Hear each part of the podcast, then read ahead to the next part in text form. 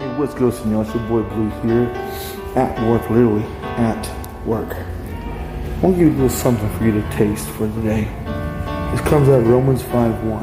And it's something that we talk about all the time justification, being justified. Your faith makes you justified.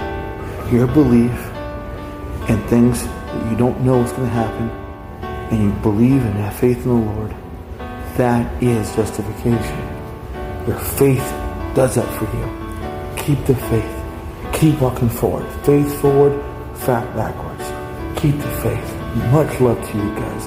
God's grace on you always. Remember, love, peace, and accountability. Be that brother for someone. Help somebody out. Do something special for somebody. And remember, it's better to give than to receive. And Pentecost, because he paid it at all cost.